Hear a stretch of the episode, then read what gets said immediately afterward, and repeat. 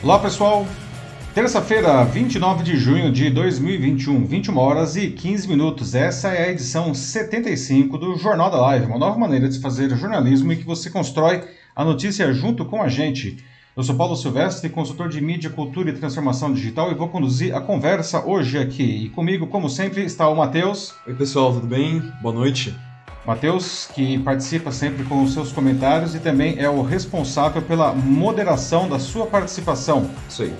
Para quem não conhece o Jornal da Live ainda, não, ele acontece toda terça-feira a partir das vinte e uma horas e quinze minutos no meu perfil no LinkedIn, no YouTube e no Facebook. Nós vamos dando notícias aqui, são sempre cinco notícias, e à medida que a gente vai dando as notícias, vocês vão comentando, dizendo o que, que vocês acham disso, não? Aqui nos comentários mesmo do post, não? O Matheus, ele faz uma seleção, não? Porque, enfim, é, às vezes tem muita, muito, muito comentário, que é ótimo. E aí nós vamos debatendo, nós vamos construindo a notícia, todo mundo junto aqui, não? Essa aqui é a grande a diversão aqui do Jornal da Live. E esses são os assuntos que nós vamos debater aqui hoje, não? Nessa segunda, ontem, não, comemorou-se o Dia Internacional do Orgulho L G B T Q I A mais, não?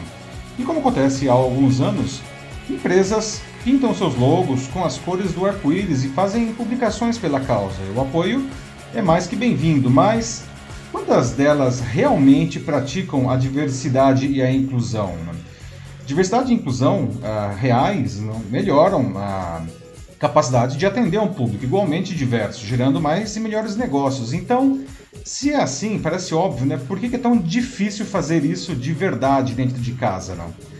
Bom, enquanto a vacinação avança no Brasil, nosso segundo assunto, não, a gente continua vendo pessoas que perdem a chance de se imunizar porque querem escolher a marca da vacina que vão tomar. Já estão sendo chamados até de sommelier da vacina, não? Olha só que beleza, mano. Chique até, é. Mas será que é legal? Mas essa, gente, é uma prática muito ruim, não? Você sabe por que deve tomar a que estiver disponível no posto de vacinação quando chegar a sua vez? Nosso terceiro tema, não, um dos maiores atrativos de empresas de economia compartilhada como a Uber e Airbnb, não, que é o preço mais baixo, pode estar com os dias contados, não. E a culpa é dos investidores que estão pressionando por lucros depois de anos de prejuízos seguidos, não. E aí, você continuaria usando esses serviços se os preços de repente subissem, não? E hoje estreou aqui no Brasil o H B O Max, não, serviço de streaming da gigante Warner, Warner Media, não? E ele chega esquentando a guerra no mercado, que já está lotado, por sinal, não, dos serviços de streaming aqui no país, não? Afinal, será que há espaço para todos esses serviços, não? Qual deles vale a pena assinar? E por fim, encerrando a edição como sempre, a nossa notícia bizarra, não? Você já passou no teste para saber se você é cringe? É, gente, chegou até aqui essa palavra. Se você veio aqui achando que você podia fugir do Instagram, do Facebook, do termo, infelizmente não, tá aqui, o pessoal tá falando, a gente tem que falar. Bem-vindos à internet. É, pois é, gente, se você tentou fugir do, da discussão do cringe, provavelmente você é cringe, né, Matheus? É, é, pois é. Todos cringe, todos cringe nós aqui. Bom, pessoal, vamos lá, né? Muito bem, então vamos começar aqui os debates da edição setenta e cinco do nosso Jornal da Live, não? E, bom, como eu já adiantei, não, nessa segunda comemorou-se o Dia Internacional do Orgulho L G B T Q I A mais. E essa é uma data muito importante para incentivar o debate, não, a, a favor dos direitos e a luta contra o preconceito e a violência contra homossexuais e pessoas trans no Brasil e no mundo, não? E como acontece há alguns anos, várias empresas e celebridades pintam aí seus logos, as suas fotos com as cores do arco-íris e fazem publicações associadas ao assunto, não? E até aí tudo ótimo, não? Porque ah, o apoio é mais que bem-vindo. Mas, como eu adiantei antes, não, quantas delas, dessas empresas, dessas celebridades, realmente praticam a diversidade e a inclusão dentro de casa para a gente conversa, não? E, infelizmente, em muitos casos, isso tudo não passa de um discurso que não condiz com os próprios valores da empresa ou da pessoa, não. Só que, gente, em tempos de redes sociais, não, isso é bem arriscado, não. Se a mentira é descoberta, não, se essa empresa é exposta, não, que, que isso não passa de uma fachada oportunista, não, isso pode causar grandes danos à, à marca, não, à, da empresa ou até do, do indivíduo, não. Por outro lado, pessoal, olha só, diversidade e inclusão reais não, é, melhoram a capacidade da empresa de atender um público que é cada vez mais diverso. Não? Ou seja, é, se você tem a diversidade dentro de casa, não, você consegue é, gerar mais e melhores negócios para você. Não? Então, parece óbvio isso daí, não? Mas, então, por que, que é tão difícil não, a, as empresas fazerem isso? Não? Por que, que é tão difícil fazer isso de verdade? Não? E aí, já deixo algumas perguntas aqui antes de ampliar o debate. Não? Vocês acham que as empresas, enfim, é, elas estão abusando aí desse marketing é, oportunista, não? Ah, aliás, como que isso chega para vocês, não? Você compra mais de uma empresa ah, por se posicionar? Ou compra menos, talvez, né? Pode ser também, não? Ou, ou enfim, ou pra, você não faz nenhuma diferença, não? Ah, e dentro de casa, nas empresas que você conhece melhor, né? Você acha que elas praticam ah, de verdade, tá? A, a diversidade e a inclusão? Né? O Dia Internacional do Orgulho L G B T Q I A mais, né? Celebrado no dia vinte e oito de junho, não? Em homenagem a um dos episódios mais marcantes na luta da comunidade pelos seus direitos, da comunidade L G B T Q I A mais, né? Que é a rebelião de Stonewall Inn. Não? Em vinte e oito de junho de mil novecentos e sessenta e nove, a polícia de Nova York fez uma batida no bar, não? Que era o Stonewall Inn, né? É, sob o pretexto de interromper a venda de bebidas destiladas no estabelecimento de propriedade da máfia, não? E que não tinha licença para isso. E o Stonewall Inn fazia parte de uma, da cena gay de, do Greenwich Village, que era conhecida, mas não era aberta. Na época, ah, se relacionar com alguém do mesmo sexo ou se vestir de forma que era considerada inadequada não, podia resultar em prisão. E vários bares já tinham, inclusive, perdido as licenças de comercialização de bebidas, não, porque serviam pessoas que se enquadravam nessa descrição. Não. Ah, e por isso que era comum que clubes noturnos gays eles funcionassem ilegalmente. Mas naquele vinte e oito de junho de mil novecentos e sessenta e nove, a comunidade L G B T de Nova York se revoltou contra essas invasões da polícia aos bares que frequentavam. E a partir desse acontecimento, foram organizados vários protestos em favor dos direitos dos homossexuais por várias cidades norte-americanas. Né?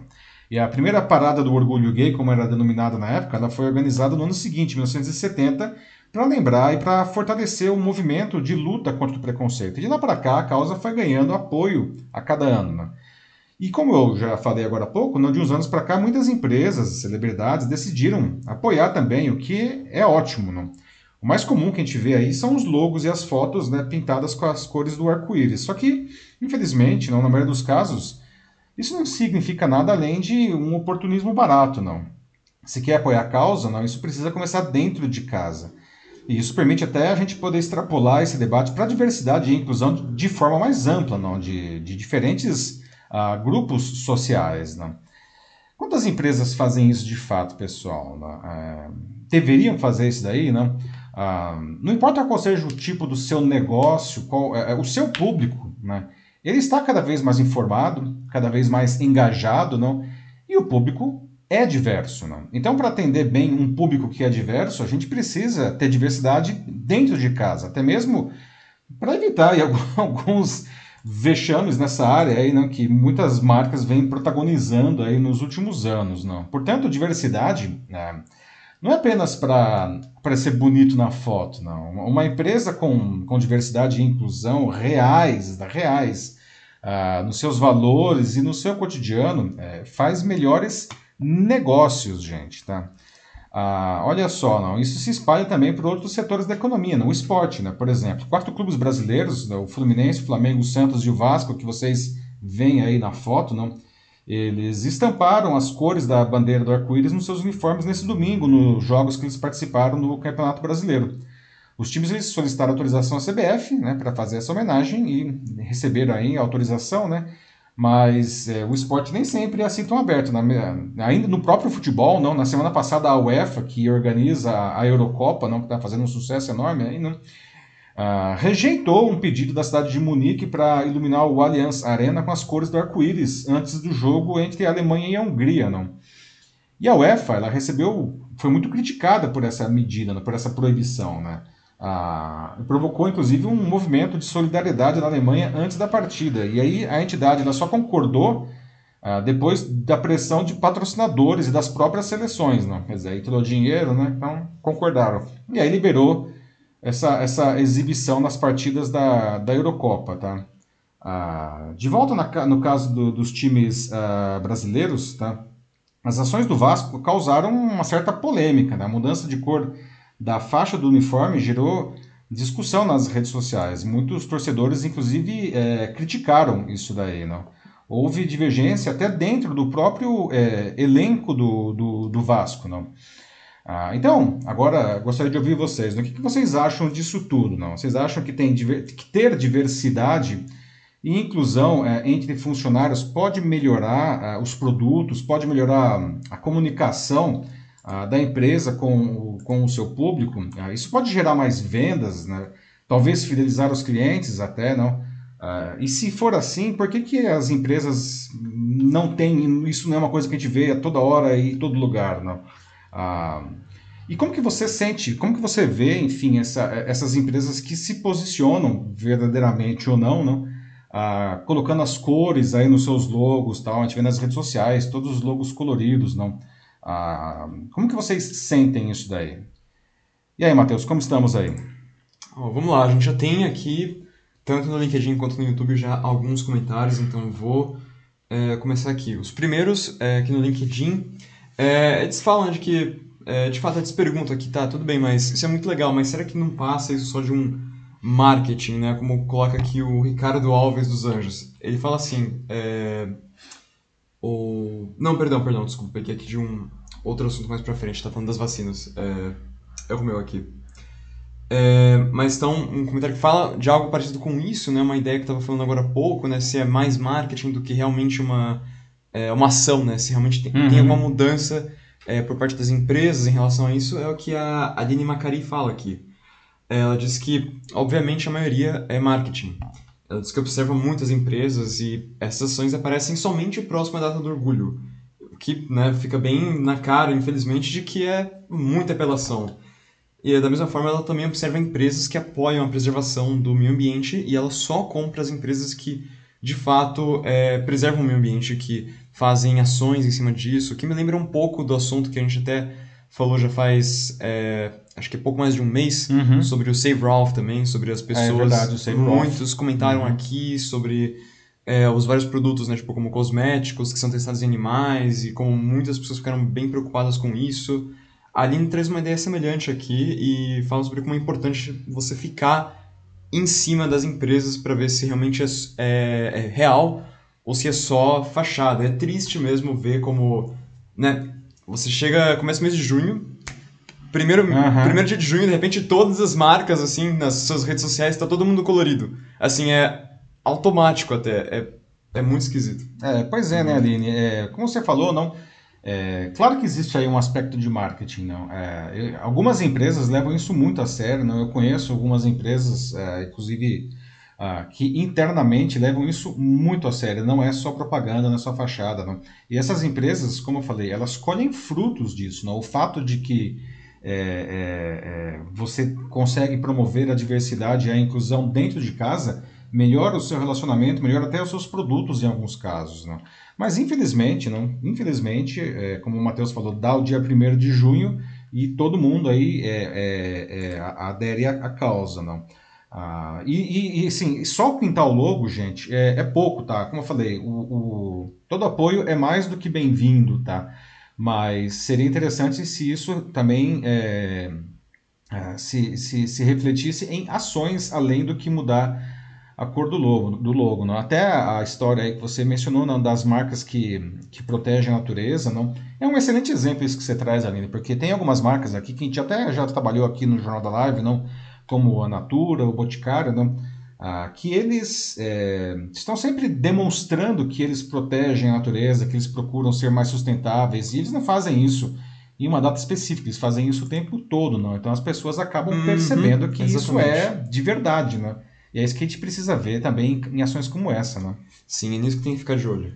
É. Passando um pouco para o YouTube, tem um comentário aqui da Bianca Zambelli. Ela fala, né, sobre como...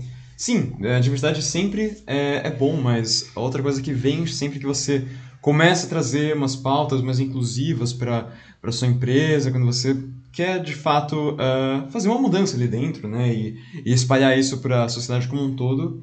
É claro que isso também atrai junto muito preconceito, né? É, verdade, e, né? Disso, assim, a gente ainda vê, né? Tipo, que tem muito. E, assim, é só olhar por aí mesmo, assim. Tipo, aqui nas redes tem o tempo inteiro, assim, em qualquer tipo de campanha, sempre tem algum tipo de, de reclamação, de algum grupo de pessoas, sempre tem, né? E, e aquilo, né? Como aqui no LinkedIn a, a Márcia é, Formigoni coloca...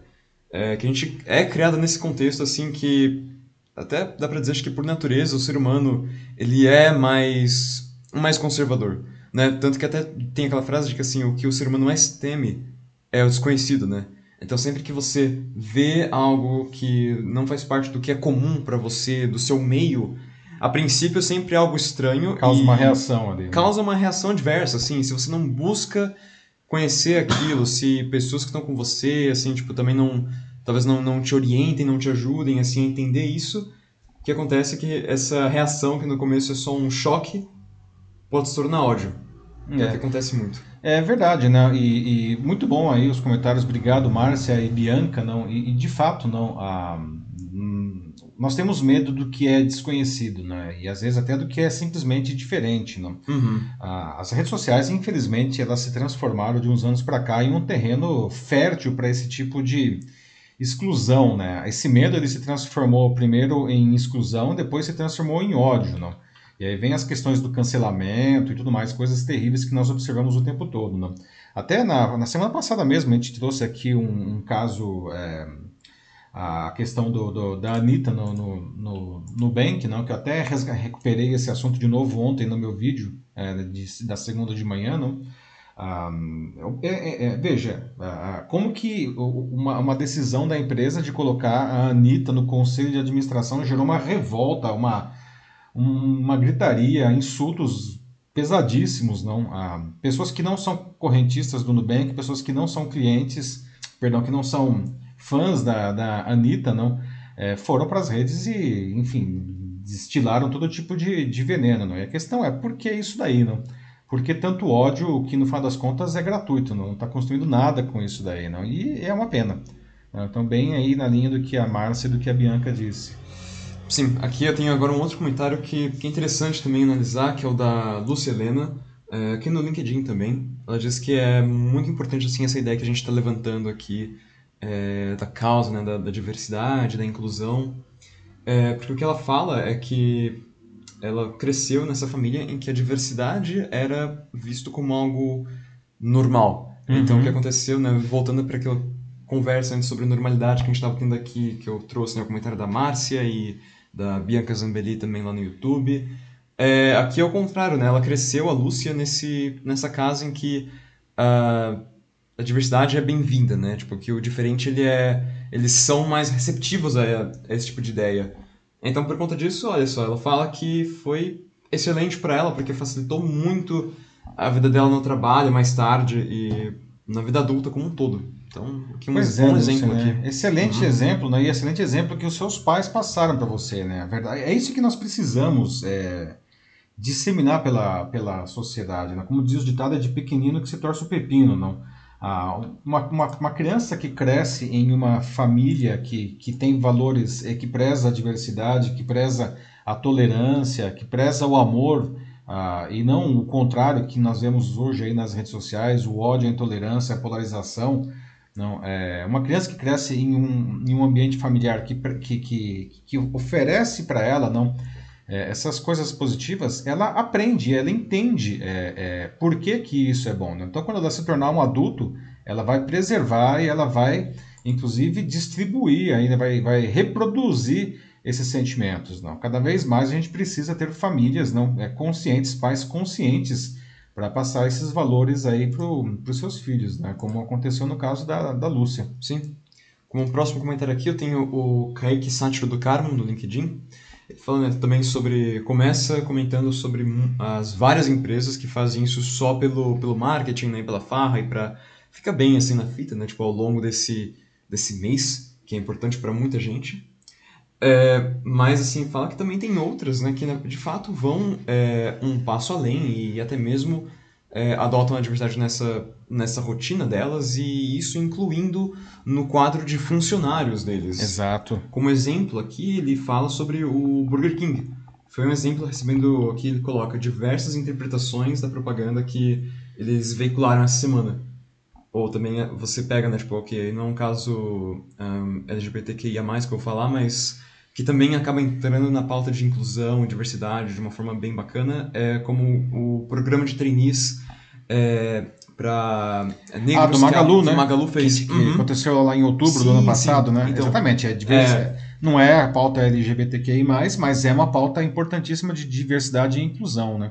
Sim, tem empresas também já que fazem coisas parecidas também, né? Tipo, que fazem propostas de vagas de emprego ou estágio e abrem é, exclusivamente, eles buscam pessoas é, que vêm dessa comunidade justamente porque elas podem trazer é, insights diferentes que você não encontra em, em outras pessoas. Então, é, por isso que é importante você ter esse time é, diverso de pessoas, né? Não só como... É, como que é aquela frase que você sempre gosta de falar, que são homens brancos, né? Em ah, calças sim. Essa, essa frase, sim, não é minha. Uhum. Essa frase é do Tom Peters, não, que é sim, um guru uhum. da administração. E ele falou isso nos anos noventa, veja só. Né? Mas como ainda, ainda continua válido. Ele dizia que um dos grandes problemas da, das empresas, não, no que diz respeito a, a, a não conseguir se conectar bem com o seu público, é que a sua gerência é composta quase sempre de homens brancos de meia-idade e calça de poliéster. Esse é o termo que ele usava, né? Por que que ele diz isso? É, é que se, se você tem um monte de pessoas que pensam da mesma forma, você não precisa ter tanta gente, não. Basta ter um, né? E, e o que ele propõe, na verdade, ele já propunha isso na década de mil novecentos e noventa, gente. Faz até vinte e cinco uhum. anos atrás, né? Pô, acho que ele não é um guru à toa, né? É, pois é. Ele propunha que você tivesse pessoas que tivessem pensamentos diferentes, pensamentos complementares, porque a sociedade é diferente e complementar. A sociedade está longe de ser uma coisa homogênea. As empresas precisam entender isso daí, não? Bem na linha do que o Kaique falou, não? É, é, isso precisa vir para dentro dos quadros de funcionários das empresas. Isso precisa fazer parte dos valores da empresa. E, de novo, não é para ficar bonito na foto. Você nem precisa colocar foto colorida, tá? Com as cores do arco-íris. Tá? É, isso daí significa que você, além de ficar bem visto, você vai fazer mais negócios, que é um negócio que toda, toda empresa quer, né? Quer fazer mais negócios, quer fidelizar seus clientes, né? Sim, tem várias pessoas aqui que eu poderia comentar, assim, mas que estão é, falando isso aqui, né? De que se as pessoas, se as empresas não entram, é, não começam a olhar isso de uma maneira mais séria, né? Tipo, não começam a realmente se engajar com a causa, o que vai acontecer é, num futuro bem próximo até, eu diria. Uhum. Elas vão perder o mercado, assim, vão começar é, a perder os é. clientes, vão começar a perder espaço, então é assim, uma é. situação de do or die. É, do or die. Exatamente. Uhum. É, esses comentários aí, você não citou o nome, mas enfim, isso é, são é verdade, né? Uhum. Isso é bem legal, obrigado pelos comentários todos aí, tá? Porque isso é verdade, gente. Seria ótimo, né, se nós não tivéssemos concorrência, né? Se nós fôssemos os únicos a fazer o que nós fazemos, não? E aí a gente ia poder fazer meio que do jeito que a gente quisesse, porque nós estaríamos sozinhos e se o cliente quisesse, ele teria que comprar da gente. Mas não existe mais nenhum segmento no mercado em que uma empresa está sozinha. Não? A concorrência ela é enorme, né? E ela é feroz. Não? Ah, e são muitas empresas. E como eu disse no comecinho da nossa conversa, os, os clientes eles estão cada vez mais engajados, eles estão cada vez mais informados. Tá? Então, o que acontece? Se você ah, quer continuar fazendo o, o seu negócio do jeito que você fazia há trinta anos, porque dava certo há trinta anos, você tem um problema, né? Porque a sociedade está mudando, queira você ou não, e nada que você faça vai impedir isso daí. A única maneira de você continuar relevante, em outras palavras, que você continuar no negócio, não ser chutado para fora do negócio, é você fazer os movimentos junto, tá? E tem que fazer de verdade, de novo, não basta simplesmente passar aí um verniz moderninho, mas por, por baixo a madeira continua carcomida ali com ideias velhas. Não? Ah, nós precisamos... As empresas, elas são, elas são entidades que são, fazem parte da, da sociedade, elas fazem, são elementos vivos da sociedade. E como tal, elas precisam fazer os movimentos, né? Ou vão ser colocadas para fora do mercado. Uhum, porque as pessoas estão se identificando cada vez mais com as empresas, não simplesmente por experiência ou marca, né, história, mas como a Mariana Carranho coloca aqui, É, pelas causas que elas representam, pelo que elas defendem, pelos valores delas. Então, por isso que é, esses posicionamentos eles são tão críticos e, e essenciais, e, mas claro, né, tipo, tem que ser realmente seguidos, porque se é tudo, sabe, uma mentira, só fachada, uma hora cai a ficha, isso para tudo, né? Também Sim. como proteção animal, é, ou inclusão racial. É, e também, né, mais uma vez, reforçando aqui, super importante, como a Bianca Zambelli fala, né? Também, né? É, por exemplo, você pega um mês de outubro, e só em outubro todo mundo fica falando, né? Todas as empresas começam a falar, de repente, de câncer de colo de útero. Uhum. Né? Ah, sim, todos nós estamos aqui juntos pelas mulheres, assim, isso é muito grave. Acaba outubro e meio que o assunto morre, ninguém é, mais de fala. Novo, né? A questão é saber coisa. se isso daí, uhum. se a empresa realmente pensa nisso, né? E ela está aproveitando o momento, não? Mas, ou se isso daí é simplesmente uma coisa muito oportunista, não? É, a Bianca traz isso daí, é verdade, e o que a Mariana é, Carrinho trouxe antes aí, não? É, é muito importante. Hoje as, empresas, as pessoas elas não compram das empresas apenas o produto, não? Elas querem toda a experiência. E a experiência é algo que vai muito além do produto. Não? É, inclusive, as, as pessoas hoje compram valores das empresas. Sim. Né? Elas, elas estão dispostas, às vezes, a pagar mais caro por um produto de uma empresa cujos valores estão alinhados aos delas. Então, as empresas precisam estar de olho nisso, sim. Uhum. É. Mas, claro, assim... Como até o, o Kaique Sátiro colocou aqui também, né? Tipo, é legal, assim, pelo menos, pelo menos trazer isso aqui, tipo, já identificar isso aqui como algo relevante, assim. Isso Sim. aqui já é ótimo, assim. É bom trazer isso aqui à, à tona, né? O pior são as empresas que não fazem nada. Ah, pois é, não é, pois é. Eu uhum. acho que fazer alguma coisa, como eu falei, né? Todo apoio é bem-vindo, Kaique, né? Muito bem. Ah, ah, mas vamos fazer, se, se fizer de verdade, melhor ainda, não? Vamos para o nosso próximo assunto. Tem mais algum que você queria destacar aí, Márcio? Só uma coisa. Mais aqui, né? um lá, então. Porque, Vamos lá. É, duas pessoas já, já trouxeram isso aqui. É um caso que realmente parece estar em uma atração, né? Que estão falando sobre o Siqueira Júnior, uhum. é, que ele perdeu recentemente, parece que alguns patrocinadores, por conta de uma fala homofóbica dele. Ah, sim. Então, é, para mostrar aí como realmente esse é um negócio muito... muito grande que não pode ser ignorado. É sério isso. Pois é. Uhum. é e, e, e perde mesmo. Não? O Siqueira Júnior, especificamente, inclusive, ele foi aí, né, o Sleep Giants, aí levantou essa bola aí, não, e, e, e ele acabou, enfim, perdendo patrocinadores. Não? Ah, de novo, o público, os nossos clientes, e até quem não é cliente, mas é nosso público, né? Tem pessoas que às vezes até nos acompanham, gostam da gente e não compram nada de nós. Né? Essas pessoas são... nosso público, elas estão de olho em tudo que a gente faz, elas estão de olho, enfim, nos nossos posicionamentos, não? Ah, e, e, e você não pode simplesmente, enfim, achar que você, enfim, vai falar qualquer coisa aí, não, é, e coisas inadequadas e que nada vai acontecer, né? Vai acontecer, as pessoas estão de olho, né? Uhum. O que não quer dizer que você tem que ficar pisando em ovos o tempo inteiro. Acho que você tem que ser, é, é, é... aí é que tá, não? Isso tem que fazer parte dos seus valores, não? Quem realmente acredita nisso não, é, faz isso com tranquilidade, né? Difícil é você não acreditar em alguma coisa e ficar posando de bacana, né? Porque aí uma hora realmente a máscara cai, não? Uhum. É, até tem aqui um exemplo já, olha, a Bianca Zambelli falou no YouTube que ela mesma já é alguém que faz isso, que tem essa prática de é, buscar mais os, os produtos baseados na, na causa e nos valores, né? Pois ela é. fala... Ela pensa isso principalmente em relação aos animais aqui, tá contando, né? Ela só procura os que não são testados em animais e o preço para ela até chega a ser um detalhe, como ela mesma coloca. É legal. Uhum. E como a gente trouxe no mês passado aqui, não, no, lá que nós até falamos do Save Ralph lá, né? A do Sim. coelhinho lá, que quem não viu isso, coloque no YouTube aí, Save Ralph, né? E veja o vídeo. É, nós conseguimos saber, inclusive, né, existem listas aí de empresas que, que fazem seus testes de uma maneira segura e que sem causar aí sofrimento a animais e tudo mais. Então, a gente, é, se você se preocupa com isso, né, você consegue saber quais são as empresas que fazem um bom trabalho nesse sentido e aí você pode consumir dessas empresas. Né? Vamos lá? Vamos para o próximo assunto, então? Vamos. Vamos lá, pessoal. No nosso segundo tema, vamos falar de vacinação, ou mais especificamente... da recusa de vacinação. Né? Bom, finalmente a gente tem visto aí, né, um, um avanço constante nesse processo aqui no Brasil, né, pelo menos em algumas regiões, né, ah, mas era um negócio que está bem melhor do que estava no começo do ano, né, que estava lento, lento. Né, ah, e também parece, né, que a maior parte da população entendeu finalmente a importância de se imunizar. Né? Se em dezembro, um em cada quatro brasileiros, né, vinte e cinco por cento dizia que não ia se vacinar, por definição, né, hoje esse número é menos do que um em cada dez, não? Que por si só já é uma ótima notícia, não? O problema é que, principalmente devido à desinformação que continua nas redes em torno das vacinas, muita gente quer se vacinar, mas não faz isso porque está escolhendo qual é a marca da vacina. Não é? Nossa, é um ponto d'água. E alguns até perdem a chance de se imunizar por isso daí, não? Olha isso. Eles já estão sendo chamados aí dos sommelier da, da, das vacinas, não? Sabe, no começo, quando eu escutei esse título, parecia ser algo mais chique, mas na verdade, agora que você explicou, né, o contexto, é só frescura mesmo. Putz, cara, que droga. É. Então, é, é... essa prática é ruim, gente, não? Aí eu já deixo algumas perguntas aqui, enquanto eu vou ampliando aqui, né? Quem é que já se vacinou, não? Ou está prestes a se vacinar, né?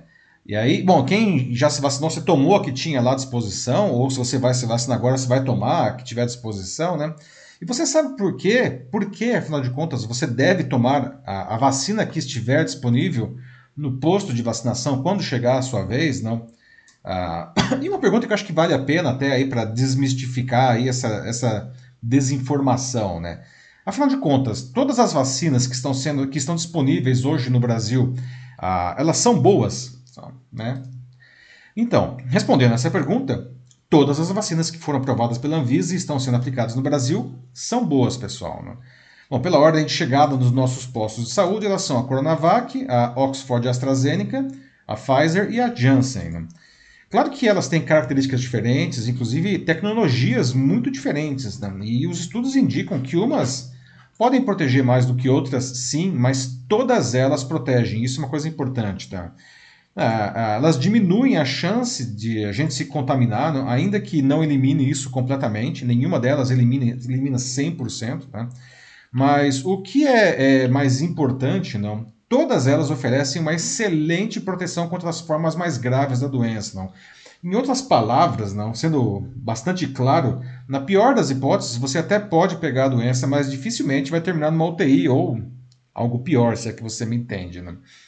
As autoridades estaduais e municipais estão tentando agilizar ao máximo essa vacinação. Tem até uma, não sei se vocês sabiam disso, uma loteria da vacina, não, que infelizmente é só no Maranhão, né? Uma iniciativa do governo do Maranhão, né? Quem aparecer lá para tomar a segunda dose do imunizante, né, ele, é, pode ganhar um prêmio de dez mil reais, não? O governo do estado lançou, na semana passada, uma campanha para incentivar os moradores, não? Todos vão ser sorteados setecentos prêmios de mil reais, duzentos de cinco mil reais, e cem prêmios de dez mil reais, né? Então não dá para saber, gente, uma coisa, né, que qual que é a vacina que vai estar disponível em cada posto de vacinação com antecedência, né? Por isso, não dá para ficar escolhendo a marca, não. Quem faz isso pode perder a chance de se vacinar, porque as autoridades elas estão escalonando as aplicações por idade, não. Além disso, é, se não tomar para esperar a outra vacina, significa um negócio muito grave, que você continua desprotegido por mais tempo, não. E, e bom... Isso daí não faz a, a, o menor sentido, né? Tem também uma questão social, né? Quando você se vacina, qualquer vacina, né, a, a pessoa não apenas se protege, como também ajuda a, a reduzir a circulação do vírus na sociedade. E é por isso que enquanto a gente não tiver pelo menos setenta por cento da população imunizada com as duas doses, ou no caso da Janssen com a dose única, não, a pandemia não vai desaparecer, gente. É, é, assim, é, é simples assim, né? E a gente não pode retornar a uma vida normal enquanto isso não acontecer, né? E é curioso, né, que ah, o brasileiro sempre foi um povo que se vacinou, não? Vacinou seus filhos, não? Aliás, a gente sempre foi uma referência mundial em programas de vacinação, pelo menos até agora, né? E hum. nunca, né, nunca ninguém perguntava qual era a marca ou a tecnologia da vacina que ia tomar, né? Nem no caso da vacina da gripe, aí, do H um N um, né? Ou lá da, da vacina da, da, da, das gotinhas, lá da poliomielite, né? Alguém chegou lá e falou, não, qual que é o fabricante da, da vacina da polio? Nunca existiu isso, não. Esse negócio está acontecendo agora, realmente, ah, ah, é uma coisa ah, inédita aí, não? Ah, a gente não pode deixar acontecer o que está acontecendo nos Estados Unidos agora, né? Que sessenta e cinco por cento da população já tomou a primeira dose, e cerca de quarenta por cento já tomou a segunda dose, que são números bem legais, e eles atingiram isso muito rapidamente, o que é legal, né? Só que olha só o que está acontecendo. Apesar de estar sobrando vacina lá, não está aparecendo mais gente para se vacinar, não? Ou seja, depois desses sessenta e cinco por cento, vai ter trinta e cinco por cento da população que não está indo tomar vacina, né? Isso porque as pessoas não querem se vacinar por questões ideológicas. Nesse domingo, o Trump, que vocês veem aí na... na foto, não. Voltou. Fez o primeiro comício desde que ele saiu da Casa Branca em janeiro, né? Que é essa foto aí do comício. Aconteceu é, em Wellington, no estado de Ohio, não. E lá, no, quem estava lá no comício, não, é, é, se a pessoa, a pessoa dizer que ela tinha sido vacinada era motivo de vergonha, né? Isso não, não apanhasse, não. Pelo contrário, né? As pessoas, elas diziam orgulhosamente que elas não iam se vacinar. Né? É, tá complicado lá, muito, muito, muito complicado. complicado. Muito uhum. complicado, veja, eles vacinaram rapidamente sessenta e cinco por cento da população e agora não estão conseguindo vacinar mais, não. A gente tem que se vacinar, não, e a gente tem que continuar se protegendo mesmo depois disso, né, pessoal? Por quê? Ou seja, né, a gente tem que, tem que continuar mantendo aí o distanciamento social, tem que continuar usando máscara, né, manter os hábitos de higiene, não, a gente só vai poder relaxar mesmo quando o vírus é, tiver sido verdadeiramente aí controlado, não, e falta muito para isso, muito, não. Ah, só vai acontecer, não, quando a maior parte da população estiver totalmente imunizada, não. Então, é, a gente não pode se enganar, tá? Que isso só vai relaxar mesmo, não? Só vai acontecer em dois mil e vinte e dois, né? Falei dos Estados Unidos, um negócio do Chile também, né? Chile também está bem mais avançado do que nós na, na, na imunização. E o que está acontecendo lá? As pessoas estão se vacinando e estão relaxando geral, né? E aí, bom, pelo menos a quantidade de mortos lá diminuiu demais, né? O que prova que realmente a vacina impede aí a, a, o desenvolvimento de formas mais graves da doença, mas a quantidade de casos continua muito alta. Ou seja, porque as pessoas realmente relaxaram total, máscara, distanciamento, acabou, não. E o vírus, uhum. Mas o vírus ele continua circulando. Então eles estão ficando doentes, mas, bom, não estão morrendo, pelo menos, né, alguma coisa. Então o que, que vocês acham disso, pessoal? O que, que vocês acham dos sommelier aí da, da, da, das vacinas, não? Já vacinaram? Vão se vacinar? Enfim, como que tá isso para vocês, não? Até poucos dias atrás, né, tem um caso que, que as pessoas estão comentando, que eu cheguei a ficar sabendo também, que, é, como a Márcia colocou aqui, né, é da Fernanda Venturini. Ah, sim. Sim, que é... jogadora de vôlei. Sim, exato. Então, ela coloca aqui, na, a Márcia, né, ela deu deixa de como muitos ainda se comportam diante da necessidade da vacinação. E para quem não sabe o que, que a Fernanda disse, eu vou ler aqui, até busquei na íntegra para ler para vocês certinho. E foi o seguinte... Abre aspas. Eu sou contra a vacina, mas como eu quero viajar o mundo, eu vou tomar a Pfizer, que eu acho que é a menos pior. Fecha aspas. Pois é, né? Isso uhum. é terrível sobre diversos aspectos, não? Esse negócio é assim como os engenheiros falam, isso é uma falha crítica, não? Errou tudo que tinha para errar. Primeiro porque ela é uma formadora de opinião, né? A Fernanda Venturini tem, é uma ídolo do esporte nacional aí, não? Ela fala as coisas, as pessoas, sim. Ela pode influenciar as tem, pessoas. Ela, inclusive, tem um canal de saúde. É, pois uhum, é. Tem, e, pior ainda. E tem um canal de saúde. Aí que mais, onde mais ela errou? Bom, primeiro ela falou que ela não acredita na vacina, errou de novo, e, mas mesmo assim ela vai se vacinar porque ela quer viajar ao mundo, errou de novo, né? Porque você não se vacina para viajar ao mundo, você se vacina para se proteger e para proteger a sociedade. Daí ela falou que ela vai tomar a da Pfizer, errou de novo, né? Porque não é para ficar escolhendo. E aí no final ela ainda fala, porque é a menos pior, errou de novo, cara. Caramba, como assim, não? Como assim? Esse tipo de fala é, é, é, é absurda, porque você faz alguém que está em dúvida ou que está... não entende, né? Você vai fazer essa pessoa não se vacinar, não? Então é lastimável, não? Lastimável que um, uma, uma formadora de opinião e ainda mais uma esportista, uma pessoa que de um jeito ou de outro não está associada à saúde, fale uma barbaridade dessa. Desculpa, Fernanda, mas aí errou geral. É, é, Ana Lúcia, realmente, ela coloca, né? Perdeu um grande momento de ficar calada. E sim, perdeu. E como perdeu? Perdeu, perdeu, né? E enquanto isso, várias pessoas aqui falando, né? Já tomaram vacina. Bianca Zambelli conseguiu tomar vacina já. A Ana Lúcia Souza Machado, que comentou agora há pouco também, é, tomou a vacina. Já tá ótima, assim, tomou a que tinha e, e perfeita. Disse que não virou jacaré, olha só. Não somos X-Men nem nada, tá perfeito. Aí, e... poxa, ô Ana, eu é. tomei a vacina aí, eu tava achando, começando a achar, até brinquei que o pessoal tava começando a achar a Cuca Mor gata, não, lá, a personagem, né? Mas de fato, realmente ninguém virou jacaré, né? Uhum. Ai, nossa, então, olha, é... e também um comentário bem ácido eu tenho aqui pra compartilhar com vocês, que é da Bianca Zambelli também. Ela coloca assim, olha, gente, o brasileiro no carnaval beija sem nem saber o nome, bebe o que vende pelo ambulante, e agora Agora vem querer saber da procedência das coisas, quer saber de marca de vacina. Ai, ai, ai. É o cúmulo mesmo, me poupe, me poupe. Bianca, olha, isso aí foi preciso, esse comentário, né? Realmente, gente, o carnaval é uma loucura, loucura, loucura, como diria o Luciano Huck, não? Gente, sério, né? Quem já foi para um bloquinho de rua, não, é... não dá para ficar escolhendo nem vacina, nem coisa nenhuma, não. Então, é bom, ok, obrigado pelo comentário aí, Bianca, né? Ah, a Márcia, ela disse que a Fernanda eh, Venturini, ela se retratou e mentiu porque disse não ter dito o que disse, que é sou contra a vacina. Ah, pois é, né, Márcia, mas é, a internet tem memória de elefante, né? Tá aí, tá escrito, tá gravado, né? É, não, já era, acabou. acabou. É, já fez. Sei lá, pedir desculpa acho que é ótimo, né? Eu acho que... Que bom, eu não sabia que ela tinha se retratado. Ótimo, obrigado por trazer, Márcia, não. Porque se ela se retratou, pelo menos isso daí já, é, enfim, é, ajuda um pouco, né? Quem pode des, desfazer algum, algum dano que o comentário original tinha causado, né?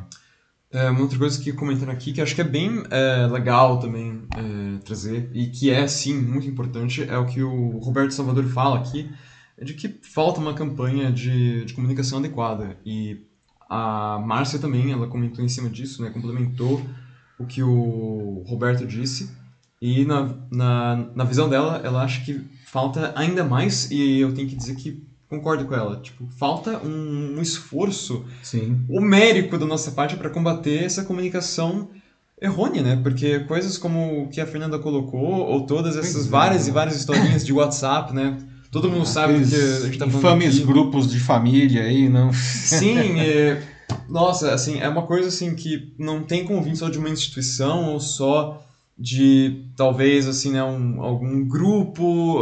Não, assim, é, é algo que tem que ser todo mundo, assim, é uma é. atitude... Pois é, mas é que tá, né? Esse é um ponto uhum. interessante aí, Márcio, que você traz aí, com base nos comentários da, da Márcia e do Roberto, não? É, na verdade, existe bastante informação correta, não? Eu diria até que existe mais informação correta do que incorreta, mas isso demonstra o poder da desinformação e do uso hábil das redes sociais, não?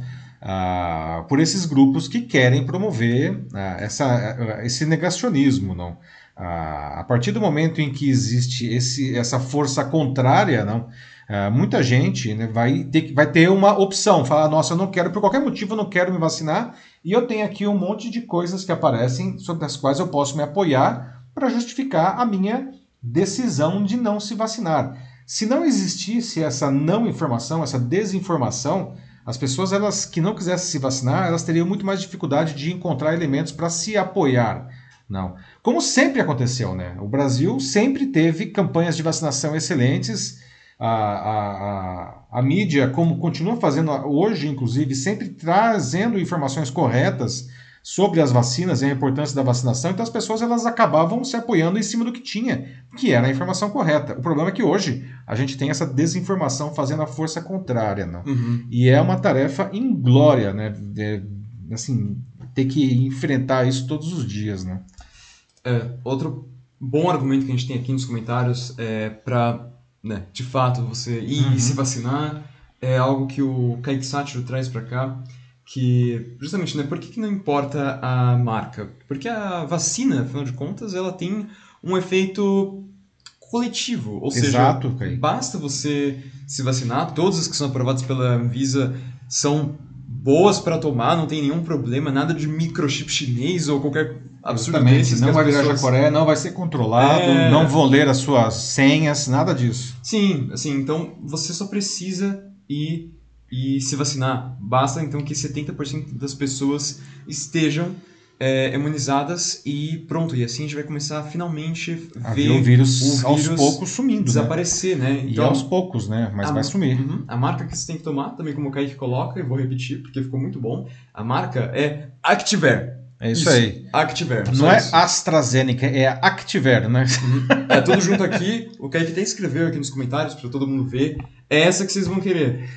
Muito bom, Kaique, né? Muito bom. E é verdade, não? E isso é interessante, é uma questão social, como eu falei. A vacinação, você se protege e protege a sociedade. Vai ter aí, sei lá, dez por cento, cinco por cento que no Brasil, finalmente o pessoal caiu a ficha, não? que não vão se vacinar. É uma pena que vai ter dez por cento que não se vacine, mas se noventa por cento tivesse vacinado, esses dez por cento, é, depois que o vírus finalmente conseguir ser é, retirado de circulação, eles também estarão protegidos. É a tal da imunização de rebanho. Só que imunização de rebanho você não atinge com as pessoas se contaminando e morrendo, né? Você, você atinge com as pessoas se vacinando, né?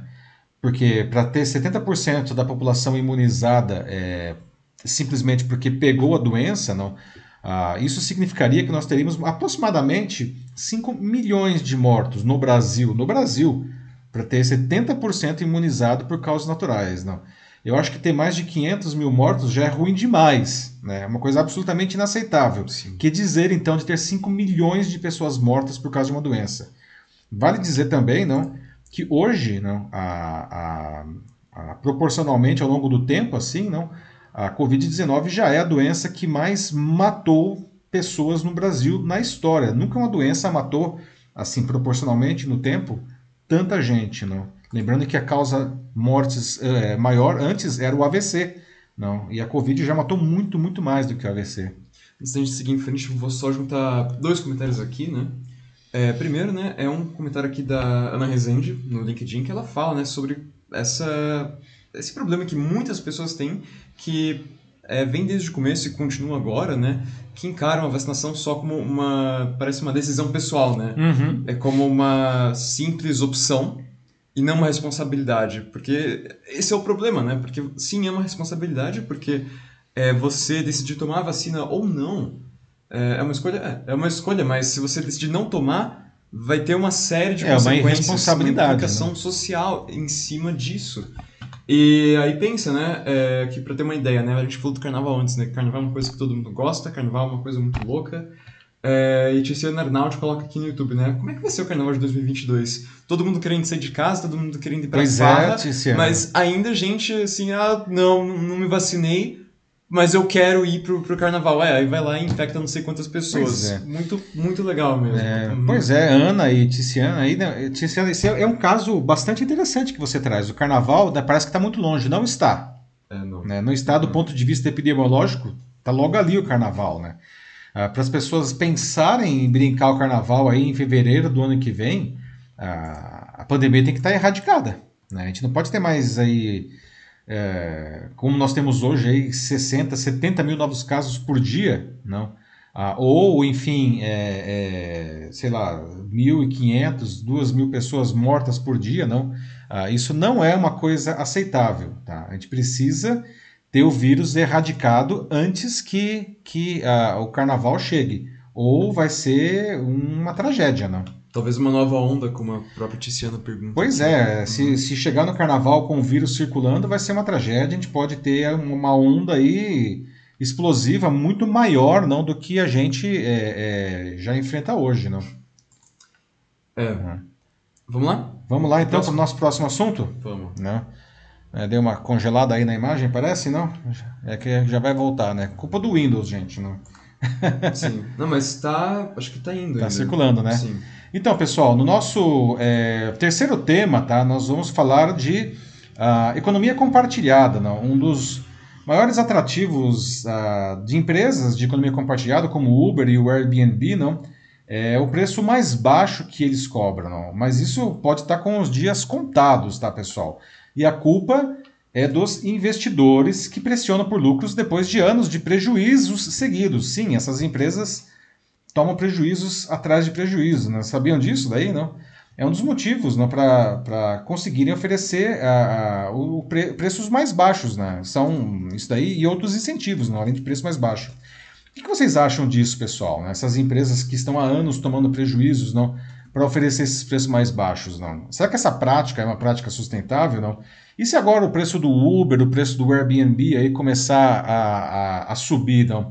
Você vai continuar usando os serviços dessas empresas? É? Ou, enfim, talvez você continue, porque tem outras coisas nelas que você gosta, outros valores, como você estava falando agora há pouco, não?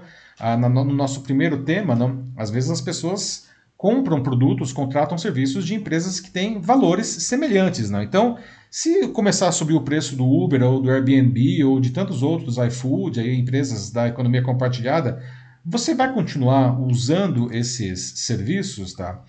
Ah, experiências como essa aí criaram um verdadeiro estilo de vida do Vale do Silício, como a gente fala, né? Por anos, esses subsídios não vêm permitindo um, viver um estilo de vida bacana, aí, com, com orçamentos bem limitados. Né? O, só que agora os investidores dessas empresas, né, ah, eles estão falando, cara, não dá para continuar bancando isso daí para sempre. Né? Fizeram isso até agora para até chamar a atenção das pessoas para as startups, não, que eles estavam aí investindo, precisando atrair cliente rapidamente, né, para ganhar espaço no mercado, não? Então eles inundaram aí essas empresas com dinheiro, não? E esse dinheiro, né, da, que, enfim, que todas elas recebiam, elas, além, claro, de manter a própria operação e fazer aí investimentos, desenvolvimento, parte disso daí era repassado para os usuários finais, não?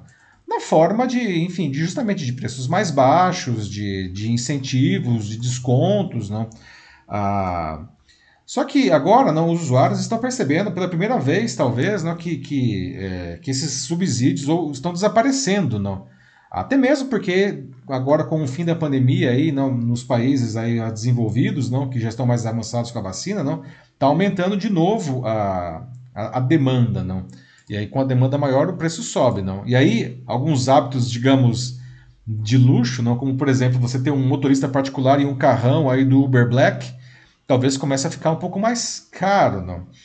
Ah, alguma dessas empresas, não, vem apertando o cinto, não, a, sem trocadilhos com o Uber aí, não, há muitos anos, mas a pandemia parece ter esvaziado, não, o que tinha ainda sobrado da caixinha deles, e que o ano passado foi duro para todo mundo, né? Todo mundo se deu muito mal, aí, aí aquela reserva que os caras tinham, né, acabou, não? Então parte do que está acontecendo é que, conforme a demanda por esses serviços aumenta, não, as empresas que antes tinham que competir por clientes, agora eles estão lidando com uma coisa incrível, está sobrando o cliente. Não? Ah, ah, principalmente em alguns mercados, aqui no Brasil nem tanto, mas em outros mercados internacionais, não, ah, tá, tá faltando motorista para o Uber. Não? E aí, outra coisa que a gente precisa entender também, na medida que essas empresas amadurecem, como qualquer empresa, não, elas estão percebendo, estão descobrindo, não, Ah, que ter uma disciplina financeira é um bom negócio, não? E a gente está falando do prejuízo, não? Veja só o caso do Uber, não? O Uber ele perdeu apenas, apenas cento e oito milhões de dólares no primeiro trimestre desse ano. Foi o prejuízo desse trimestre, não? Nada. É, mas é bom pra caramba. Se você, acredite se quiser, não, o mesmo primeiro trimestre do ano passado, o Uber tinha perdido, atenção, três bilhões de dólares em um hum. trimestre. Hum, né? É um prejuízo considerável, né? Mas agora eles estão apertando cinta, então estão diminuindo os incentivos, cobrando um pouco mais caro. Tudo bem que eles tiveram uma, uma grana que entrou aí porque eles venderam a divisão de, de carros autônomos deles, não? Mas o fato é, essas empresas estão amadurecendo, não? Ah, inclusive do ponto de vista de disciplina financeira. Daí então eu retomo aqui as perguntas, já gostaria de ouvir de vocês, então.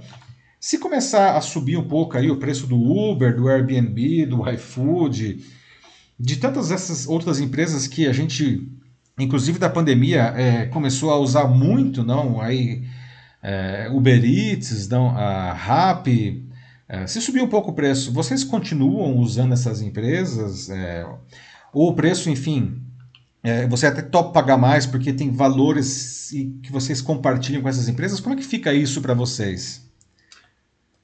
Ah, vamos ver, né? Uh, a Ana Souza Machado lamenta um pouco, fala que já fica um pouco complicado, né? Mas ela adora um Uber e um Airbnb. É, é realmente algo... É, é muito útil, né? É, é o que tornou esses, esses aplicativos, né? Essas empresas tão populares em primeiro lugar. Eles eram excelentes alternativas para é, os outros serviços, né? Que, é, que tinham, o táxi, assim, no caso, do Uber, aí, não? É, o Airbnb aí para os hotéis. Uma, né? É uma alternativa para hotéis, assim, para quem gosta de viajar bastante, putz, às vezes conseguir um é, lugar muito mais barato, bacana, né? Assim, né? E que você tinha sua privacidade, só você, né? Por um preço bem mais em conta. Mas, é, os preços subindo, talvez, é. talvez a situação mude. E a Ana, não, eu sei aí que a Ana é uma, enfim, é, ela é uma entusiasta da economia compartilhada, né? Mas é que tá, né?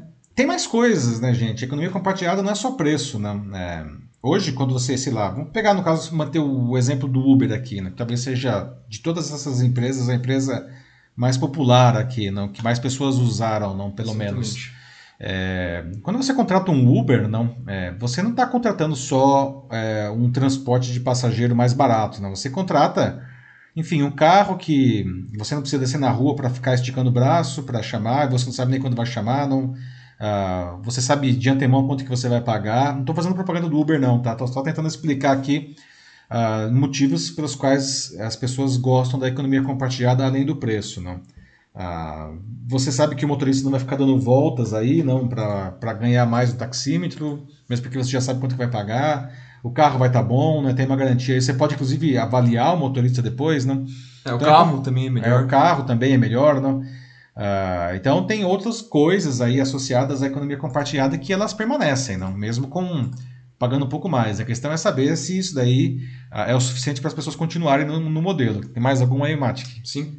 A Bianca Zambelli coloca aqui, né, que, olha, complicado para ela também, porque o Uber, dependendo da corrida, já sai caro. Então, se aumentar para ela, pelo menos ela já acha que é, não rola mais, apesar de ela entender o lado não sustentável da, da prática. Então, é, vai depender de cada um, né? E ela conclui aqui também com um comentário que ela coloca um pouco depois, que é diz que o iFood, dependendo da situação, não tem é, uma outra opção, pelo menos para ela, e enquanto o Uber, ela diz que pode virar um R S P trans. É, pois é, não, é verdade, o iFood, não, o Uber Eats, e aí, não, é... Gente, é... nossa, aqui mesmo nós pedimos muito, não, é, direto, né, é, é uma... Na pandemia é, também, é, mais... é uma comodidade tanto, né, é, a gente pede muito mais comida, bom, até mesmo porque a gente foi muito menos em restaurantes, né, então a gente tem que pedir mais a comida aqui. Ah, e não tem tantas alternativas, né? Ah, agora, sei lá, o, o Uber vai virar o busão aí, não? Vamos ver, né? Vamos ver se esse, é, quanto que vai aumentar e quando vai começar a aumentar isso aqui no, no Brasil também, né? A conferir aí o que a Bianca trouxe, se vai virar o S P Trans, vamos ver, né? Sim. Olha, a Márcia a Formigoni também disse que ela deixou de usar o Uber no decorrer da pandemia, mas que do Airbnb ela não abre mão. E o Joaquim Desidero Neto, ele coloca aqui de que é, devemos controlar é, todas, é, todos os momentos, assim, os, os nossos gastos gerais, né, e apertar o cinto. Ele coloca de que vamos é, fazer abaixar os preços, pois a população brasileira tem o poder de forçar abaixo dos preços. Bom, é, se de fato assim, tiver uma... uma assim, a única forma que eu vejo o preço assim, do, de alguma coisa como Uber caindo... É só se as pessoas usarem menos, né? Essa é a lógica, é. Seria. Que é um pouco é. difícil, eu acho, né? É, aí que tá. É um bom ponto que... Eu, bom, antes primeiro da Márcia aí, não, o Airbnb não abre mão, né? Que realmente quem gosta, gosta mesmo, não? Mas o comentário do Joaquim é muito interessante, né? A lei de, de mercado, não? Lei de, de oferta e procura, né? Quanto mais procura, mais o preço sobe e vice-versa, não? Então, supostamente, se a gente parar de usar, não...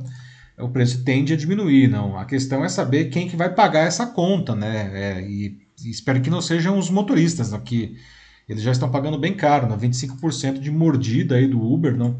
Vale lembrar que quando o Uber chegou aqui no Brasil, não, essa taxa era de sete por cento, né? Hoje já está em vinte e cinco por cento. Quem começou a fazer Uber, quando o Uber chegou aqui, que inclusive na época era só Uber Black, não, que é mais caro, quem entrou no Uber naquele comecinho, né, ganhou dinheiro. É uhum. dinheiro mesmo, mas hoje está mais complicado, né? Então, se, se realmente o preço baixar, não, como é que vai ficar? É, é uma equação bastante complicada, porque existe também o lado do motorista, ou do entregador, no caso do iFood, do Uber Eats, não, ou do restaurante também, nesse caso, não. Quem é que vai pagar essa conta, não? Os investidores já falaram, a grana está acabando, se vira nos trinta, porque agora a gente quer resultado.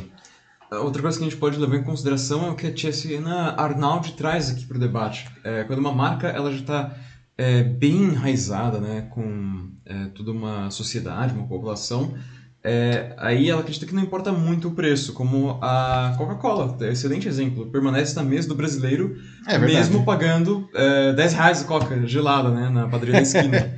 É verdade. Então aí tem que ver, né, se realmente... Uh, será que o Uber, o Airbnb, o iFood, será que eles já chegaram nesse nível? Porque assim, a é. Coca, assim, é uma barra assim, bem alta, né? Mas é, bom, a será marca que... já foi considerada a marca mais valiosa do mundo, né? Ainda vale uhum. muito, né? Sim, sim, sim, mas tem que ver, né? Aí tem que ver se o Uber e, né, e as outras marcas que a gente comentou aqui, se eles já chegaram, chegaram nesse mesmo patamar, né? Eu não sei, assim, é, ainda mais quando você coloca do lado da Coca, eu diria que é. não. Mas... É, valor de marca uhum. certamente não, né? A questão é saber se as pessoas estão, digamos, dependentes, viciadas, queira usar o termo que você queira, não aí, é, nesse serviço, a ponto de que você não consegue abrir mão, né? Mas legal a Tiziana trazer esse, esse exemplo da Coca-Cola, porque veja só, até a Coca-Cola precisa dar seus pulos, não? É, em cidades do interior, quem mora nas grandes cidades, né, não sabe disso, mas se você vai para o interiorzão aqui do Brasil, ah, em que inclusive o custo, é, é, a capacidade é, aquisitiva da população é menor, não? Ah, existe Coca-Cola em garrafa retornável, coisa que já existiu em todo lugar, a gente quer as garrafonas de vidro, não? Ah, e deixaram de existir nas grandes capitais, passaram a ser só as garrafas de plástico descartável, as pets, não? Por quê? Porque as pessoas elas não queriam ter o trabalho de ficar carregando aquele monte de garrafas de vidro pesadas no supermercado para deixar lá e trocar. Ela, ela comprava só o líquido, na verdade, né? Então era muito mais barato a Coca-Cola, né? A maior parte de quando você compra uma Coca-Cola hoje, na verdade, é a garrafa, não é o líquido. E no interiorzão aí, né? A Coca-Cola ela resgatou não, a, a, as garrafas retornáveis, não? Porque para aquela população que tem um poder aquisitivo mais baixo, não? É, elas cons- continuam consumindo exatamente o mesmo produto, né, por um preço menor. É, se, daria para a gente fazer alguma coisa dessa, assim, no caso, sei lá, do Uber, do Airbnb, alguma coisa criativa? Não sei, boa pergunta, né? Os gestores vão nos responder aí depois, é. Caso realmente as pessoas começarem a parar de, de, de usar aí por conta do preço, né? Vamos seguir em frente. Então. Vamos para o nosso próximo assunto, então? Vamos. Muito bem, pessoal. Agora aqui dez e dezessete, horário oficial do Jornal da Live. Aí, né? Nosso quarto debate, a gente vai falar do mercado de streaming no Brasil. Né? O H B O Max, no serviço de streaming da gigante Warner Media, estreou hoje no Brasil. Né? Negócio quentinho. Né? E eles, que por falar em quentinho, apesar que tá frio pra caramba hoje, né? Esquenta ainda é, mais. dez graus. Esquenta ainda mais a guerra no mercado que já está lotado de serviços de streaming por aqui. Né? E aí já deixa umas perguntas aqui, né? Afinal, será que há espaço para tantos desses serviços, né? Ah, você já assina? Imagina que aqui, hoje muita gente assina pelo menos um desses serviços, ou até mais de um, né? Qual que vocês assinam, não? Vocês acham que dá para assinar mais um? Vão trocar? Enfim, como que funciona o serviço de streaming ah, para vocês? Né? Esse daí é o H B O Max, não? Aqui no Brasil, não?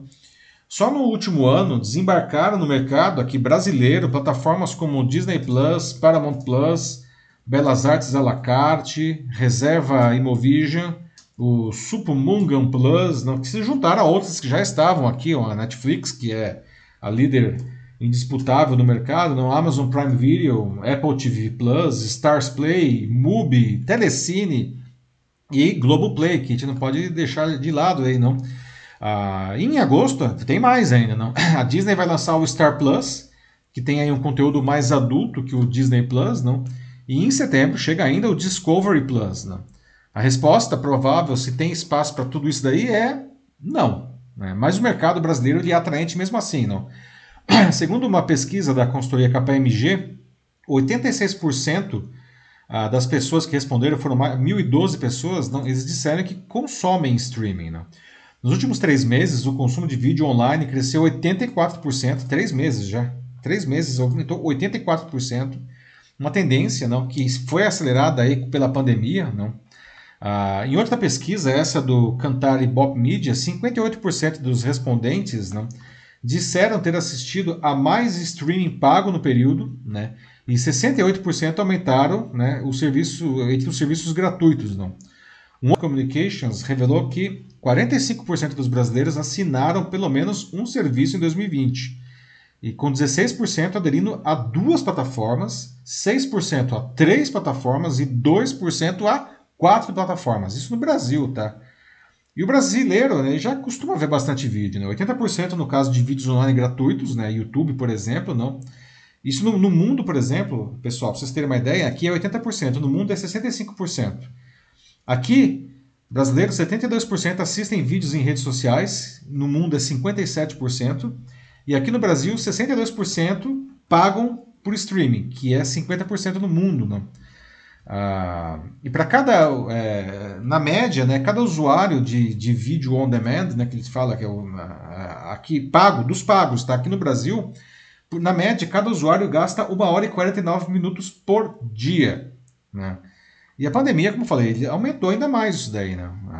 O vídeo passou a ser muito mais é, é, atraente, não?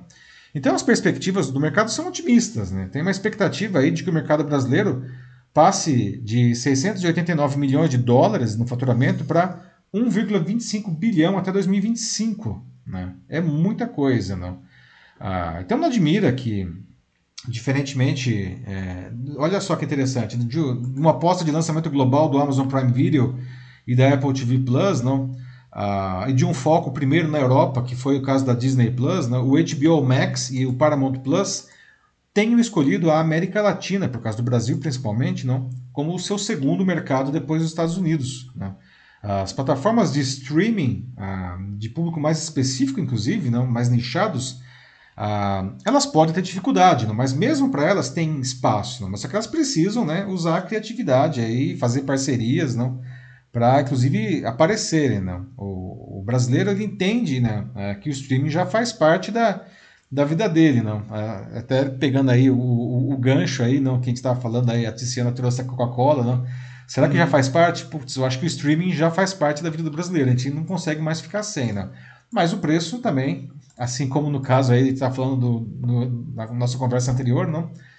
O preço ainda é um fator super determinante para o brasileiro, aliás, em tudo, né? É, não, que o streaming é um, assim, uma coisa que muda o jogo mesmo, assim, é um negócio que realmente muda Game change. a vida, assim, Game porque... Change. É, assim, você assistir o que você quiser sem depender da grade horária da televisão, isso é... Putz, assim, isso é imenso, assim, era inimaginável há anos atrás. Nossa, acabou, né? O uhum. modelo de televisão não, é, não existe mais, aquele modelo... É, a televisão tinha duas, duas pernas aí, não? A televisão, digo, as emissoras de T V, não? Uma delas era é, a grade de programação, que você tinha que ver o programa na hora que a emissora quisesse. Se você não visse, perdeu. Isso não existe mais, né? Quer dizer, existe ainda nas emissoras abertas, mas as pessoas, elas rejeitam isso daí, não? E a outra coisa, inclusive, é, é viver só da publicidade, inclusive com horário nobre. Se você tem a grade de programação, você tem horário nobre, né? Eu até pergunto para vocês, qual que é o horário nobre da Netflix? Não tem, né? O horário nobre é o horário nobre de cada pessoa. É, o que você quiser. Né? Se você quiser, putz, fazer um negócio assim, uma maratona de meia-noite até as seis da manhã, pronto. Horário nobre. O horário nobre é de madrugada, nesse caso, né? Então, uhum. é, isso subverteu completamente o conceito de televisão como negócio, né? Então, o que, que vocês acham, pessoal? Tem espaço para tudo isso daí? O que, que vocês assinam? Vão deixar de assinar um para assinar outro? Como é que tá essa... a vida do streaming na vida de vocês? A gente nem falou dos streamings de música, né? Tipo Spotify, Deezer e tal, né? Sim. Mas enfim. Pessoal sofrendo aqui, sofrendo, olha. no, no YouTube, vou começar por aqui agora. É, olha só, a, a, o que a Bianca Zambelli fala, né? Tipo, é que, né, espaço para mais tem. Até porque tem muita coisa exclusiva em cada plataforma. Essa é, é a grande questão, assim, é o que faz com que as pessoas... assinem vários... É, as produções exclusivas, Produções né? exclusivas. Porque se não fosse por isso, né? Como a Tiziana Arnaldi coloca, né? É, tem muito conteúdo que se repete entre as plataformas. É, Ela é verdade. Tem quatro aí em casa, né? E Caramba, quatro? Quatro. É. Muito boa, hein? Ela tem quatro. A, a Márcia Formigoni também tem quatro. Ela tem Netflix, Prime Video, Disney Plus e Globoplay. É, o pessoal aí dos é. dois por cento lá daquela pesquisa. Estão assistindo a gente aqui também. Sim. Obrigado pela audiência. Tem quatro streamings e estão aqui com a gente hoje. Obrigado. Não, isso é um privilégio, né? Ai, ai. Oh, mas uh, é, o problema é isso, né? É muito, muito difícil quando você tem vários exclusivos que você está interessado, e, mas a grana, a grana é curta, né? Mas sim, é, ao mesmo tempo, uh, é uma coisa que...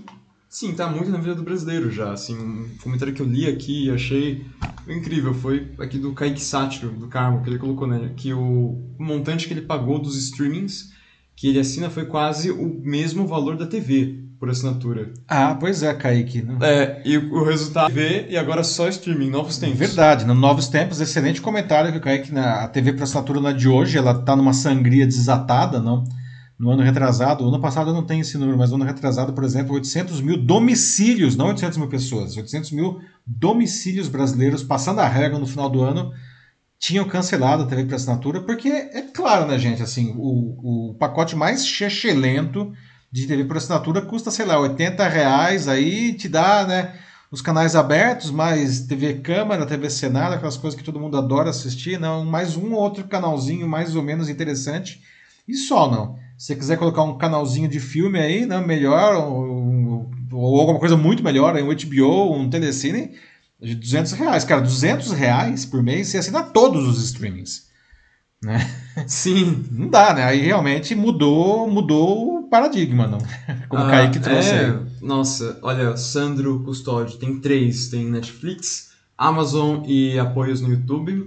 A Bianca Zambelli disse que ela, também, ela nem tem mais T V por assinatura, ela disse que até já perdeu o costume de ver propaganda. Que é estranho ver propaganda é, pra T V. Propaganda, né? O que é isso, não? É. Vai chegar uma hora que as crianças vão dizer, mas o que é comercial de T V, não? É, cadê, cadê, é, cadê, cadê o botão pra eu pular aqui? Né? Assim, é, onde que eu saco. Falo pular? É, pular já, já passaram, é, anúncio, cinco, né? Já passaram cinco segundos, né? Mudanças de paradigma, né? Isso é uma baita mudança cultural. Aliás, eu sempre digo, né? Você quer saber como que alguma coisa vai funcionar daqui a alguns anos? Observe como que as crianças usam essa coisa, não? As crianças são excelentes gurus aí, né? Você é gestor de algum produto, é, dê uma olhada no como que seus filhos, seus sobrinhos, seus priminhos usam isso daí, né? É, esse é o caminho que você tem que seguir daqui a alguns anos. É, nossa, aqui, se a gente pudesse, a gente assinaria mais também. É que é, é, é difícil, né? Como a Bianca coloca aqui.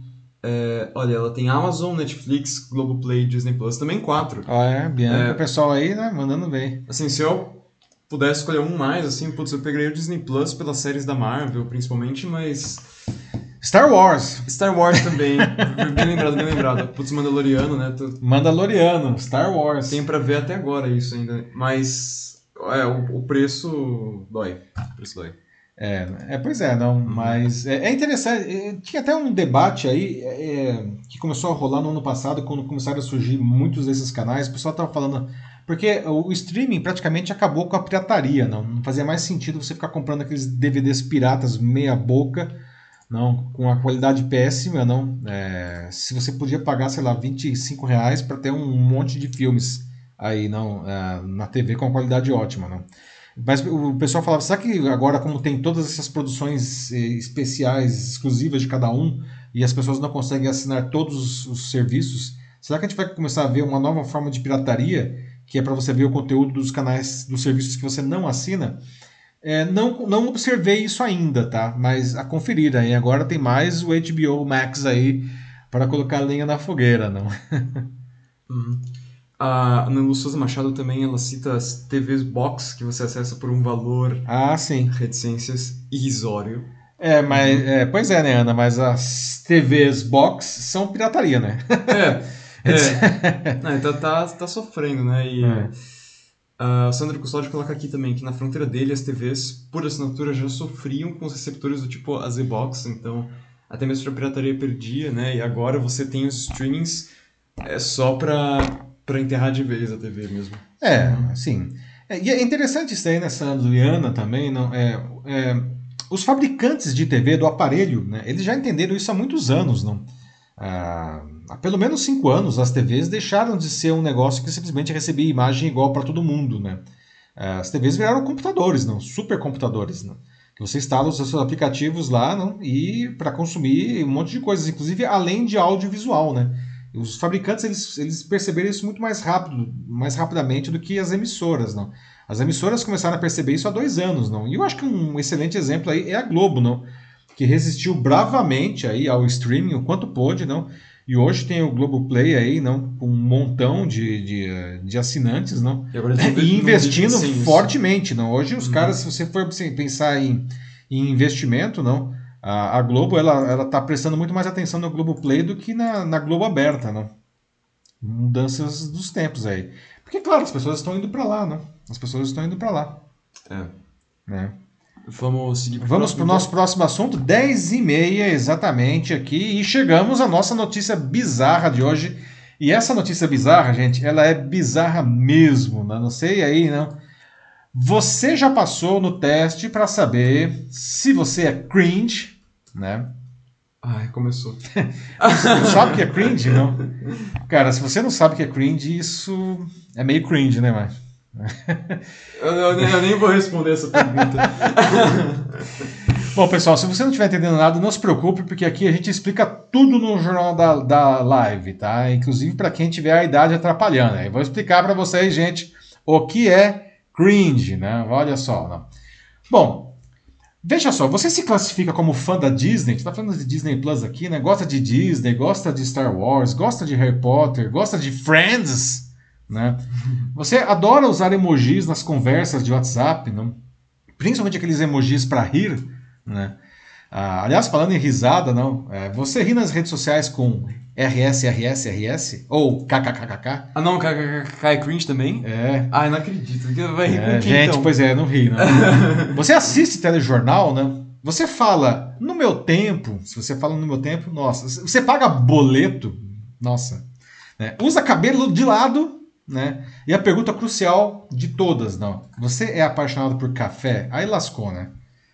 E como qualquer ser humano na face da Terra, você também toma café da manhã? Bom, pessoal, se a maioria das perguntas para as respostas para essas perguntas foi sim, você é cringe, pelo menos aos olhos da geração Z, né? Cringe é um termo não, usado pelos mais jovens para designar algo que é considerado por eles como, sei lá, é, velho, cafona, defasado, ultrapassado, não? A tradução literal é alguma coisa como vergonha alheia, assim, né? E os adolescentes que criaram esse termo, não são a geração Z, não são pessoas que nasceram aí entre noventa e cinco e dois mil e dez, não? Ah, e que, enfim, essas pessoas, né, elas cresceram dentro da tecnologia digital, não? E é a primeira geração totalmente conectada, não? Que ultrapassa aí os limites e promove os cancelamentos, aí, né? Esse termo cringe, não? Que não é de hoje, ele já existia há bastante tempo, mas ele invadiu as redes sociais há alguns dias, né? Viralizou, não? Até para quem, enfim, já tá com uma geração X aí, até os baby boomers, se duvidar, ouviram cringe esses dias aí. Né? Putz, muito, os baby boomers são até piores em termos de internet, porque já tem desde o início aquele negócio do boomer, boomer, boomer, né? Boomer, sabe? Boomer, boomer, Ser exatamente, velho. Né? É, ah, o Sandro até colocou aqui, ó, mais um apelido pros velhos, é... É, mais um aí pra conta, Santos. É, boomer é mais do que o cringe aí, né? Mas enfim, né? O cringe invadiu, aí tem, tem uma guerra virtual aí, acirrada aí na última semana, tudo porque os mais jovens decidiram expor publicamente todas essas ações aí, não? Essas perguntas que eu fiz, não? Que são as coisas que eles consideram cringe, não? É, é quase, enfim... Gente, eu sou cringe, não tem jeito, né? Ah, você é mega é, cringe. Eu sou mega cringe, né, cara? Bizarro imaginar não, que os mais novos não têm ideia do que seja rebobinar uma fita V H S para entregar na locadora, não? Qualquer pessoa aí com mais de trinta e cinco anos fez isso, eu tenho certeza, né? O Matheus não sabe o que é isso também. Mas o Matheus também é cringe. É, não, eu até tava vendo aqui uns comentários, como a da, da Bianca Zambelli, porque também, né? A gente, mesma geração, a gente...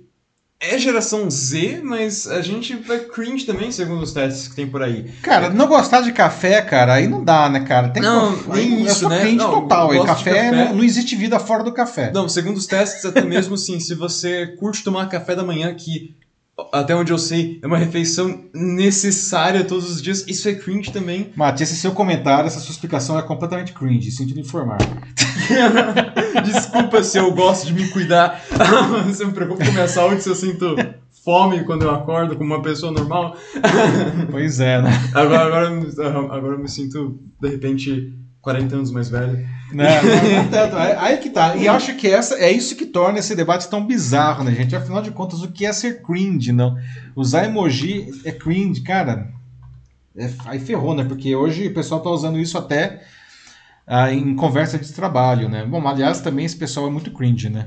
Então, pessoal, vocês são cringe? O que, que vocês acham aí, né? Quem é cringe? Alguém, aliás, deixa eu fazer essa pergunta. Alguém aqui que nos está assistindo não é cringe? Não. A começar, principalmente o pessoal do LinkedIn, né? Que o LinkedIn é uma rede mega cringe, né? Uma vez eu estava conversando com um adolescente e eu perguntei, conhece o LinkedIn? Ele falou, ah, sim, LinkedIn é aquele Facebook de velho. Eu falei, caralho... É. Se o Facebook, LinkedIn ou o Facebook de velho, e eles já acham o Facebook um negócio velho, se eu li, putz, aí é, é cringe, né? Ai, olha só. É, não, aqui falaram também, você falou mega, né? Acho que eu falei mega agora há pouco, né? Segundo o, é, o Vinícius Saboia, quem fala mega é cringe. Então... Mega cringe, aliás, ah, então eu acho que você já é mega cringe, desculpa. É, quem escreveu também disse, né? Então, sinto muito, Vinícius. Você é cringe também. É, somos cringe, né? O que vai... Alguém aí não é cringe, né? Que mais? Que mais aí, Mati? Nossa, então, olha, é... as pessoas criam bastante aqui no YouTube. Todo mundo aqui lamentando, assim, ah, eu sou cringe, dizendo o Suzy Machado. E coloca um emoji depois. Ah, é, né? Você tá aí, né? Corroborando completamente com esse seu emoji aí, né? Sandro Custódio diz que falta o dia do orgulho cringe. Puxa, vai... boa, Sandro, a gente podia criar esse negócio. Só fazer um movimento dia do orgulho cringe. Isso aí vai movimentar muita gente. A Bianca, que antes de ler esse comentário, eu quero dizer aqui que ela é geração Z, assim como eu. Ela disse que geração Z não tem o que fazer, e olha o que inventou. Deveriam gastar esse tempo estudando ou, ou fazendo algo mais útil. Boa, Bianca. É, ela... Você que tá dizendo, né? Uhum. Ela fala, não gosto de café... Mas, mas sou cringe. É, mas você gosta de... Que eu sei que você gosta de Harry Potter. Isso é bem cringe. Ih, Harry Potter é cringe demais. Aham. Uhum. Não. É, ela falou aqui de Harry Potter agora há pouco, subindo lá, que assinante H B O por causa de Harry Potter. É, cringe pra caralho. Ah, nossa. Bianca, você leu os livros do Harry Potter, além de ver os filmes? Né? Você tem as primeiras edições impressas? Isso é muito cringe, hein? um, quem mais? A Márcia, aqui no, no LinkedIn, ela fala de que a filha dela explicou que... Cringe não se lê com sotaque. Ixi, caramba, eu, tô, eu sou muito cringe, porque eu fico falando cringe. Não. Cringe! Obrigado pela dica aí, filha da Márcia. É, todo mundo é cringe aqui. O Kaique Sátiro, eu visto minha camisa cringe com orgulho, onde já se viu não tomar café da manhã e rejeitar o emoji da risada. Então. É, cara, esse, pelo menos um R S, R S, R S, não? Eu não vou nem falar de L ou L, não, que isso daí, nossa, aí oh, já é... Olha, eu vou dizer que R S, R S, R S eu não uso. Eu uso K K K só. K K K pelo menos, não? K K K. Uhum. uh, a Bianca Zambelli coloca de que ela acha lindo que tudo que é cringe é, tem a ver com os gostos das pessoas, nada mais que um bullying disfarçado de meme. Assim, é, se você quer levar pra esse lado, assim, pode ser usado como bullying, é, definitivamente pode ser usado como bullying. Sim. Assim como antes, bem antes disso aqui, né, pegar a moda, é, boomer pros mais velhos também já era, assim, dependendo do contexto que você colocava também, virava um, uma espécie de, de bullying. Então, assim, é tudo uma questão de contexto mesmo. Cyber cringe boomer. Opa, cyber cringe bullying, não. E o ruê, ruê, ruê, br, br, br. Não, essa é outra coisa, né? Você faz... Tempo que eu não vejo, mas acho, acho que é usado ainda. Nem sei se o ué, ué, ué, ué, br, br, br, principalmente os gamers aí vão entender, mas talvez eles vão achar que isso seja cringe também, sei lá. É. A Bianca confirmou que ela tem toda a coleção de Harry Potter na prateleira dela, então pronto, você se entregou. É... E a Ana Rezende coloca que agora, é, falar cringe também já se tornou cringe.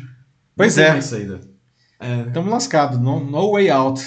Todo mundo se tornou cringe também aí. Ah, nossa, é... eu não sei como é que eu me sinto em relação a tudo isso. Ah, gente, vamos lá. Né? Eu digo o seguinte, sejamos felizes, tá? Eu não vou parar de tomar café, cara. Não existe vida fora do café. Não dá. Eu, acho, eu fico bem feliz de não ter mais que rebobinar a fita para entregar na locadora, mas o café é... não dá, cara. É, café, né, já dizia, né, o, o, o Gil, né, que café não costuma falhar, né, então tem que ter café. É, então. Ai, gente. Ai, é isso aí, chegamos ao final desse debate cringe aí, como que estamos aí? Chegamos, sim. Não use a palavra com C mais, por favor. Ai, ai. Pessoal, muito bom. Esse debate foi realmente, é, essa notícia foi bizarra, mas movimentou as redes aí. E a gente não poderia deixar de trazer isso aí entre os coleguinhas cringe. Acho que todo mundo aqui é que está aqui é cringe, né? Ninguém falou que não é. Não tem, é indefensável, né? Então, pessoal, chegamos ao final da edição setenta e cinco, né? Aí daqui oh, mais vinte e cinco a gente chega a cem, uh. né? Que vai ser mais ou menos lá pelo final do ano, já que são é, um por, por semana, né? Já estamos agora, vamos entrar em julho, antes do final do ano, a gente chega na, na edição cem do Jornal da Live. Muito obrigado aí para vocês que nos acompanharam aí, debates ótimos, né, Mati? Não? Uhum. Não, lembrando aí que às vezes não dá para a gente ler todos os comentários realmente, não, mas não dá para ler ao vivo, porque eu leio depois todos os comentários mesmo, tá? Então mesmo que você esteja vendo a, a, o Jornal da Live, uma edição gravada em qualquer das plataformas, pode deixar o seu comentário, que ele será lido, tá? E o Jornal da Live só existe com a participação de vocês. Nós não queremos, como eu sempre digo, nós não queremos simplesmente fazer um telejornal aqui. A gente quer construir a notícia com vocês. Então, muito obrigado a todos. Tenham aí um ótimo resto de semana. Se cuidem, vacinem quem for para tomar vacina esses dias, tá? E a gente se vê na terça-feira que vem, às vinte e uma horas e quinze minutos. Um abraço a todos. Tchau, tchau. É isso aí, gente. É, obrigado pela participação hoje. Foi é, muito legal. Esse final foi um tanto constrangedor, mas foi legal também. Esse final foi cringe. É, essa é a hora de dar tchau, então, gente. Tchau, é hora tchau, de dar tchau. É, isso, é hora de dar tchau a Teletubbies, que também é cringe. A, né? Até a próxima. Fecha a câmera aí. Tchau, tchau. Até. Tchau, tchau. Cuide-se e vacine-se. É, é hora de dar tchau. Tchau, pessoal.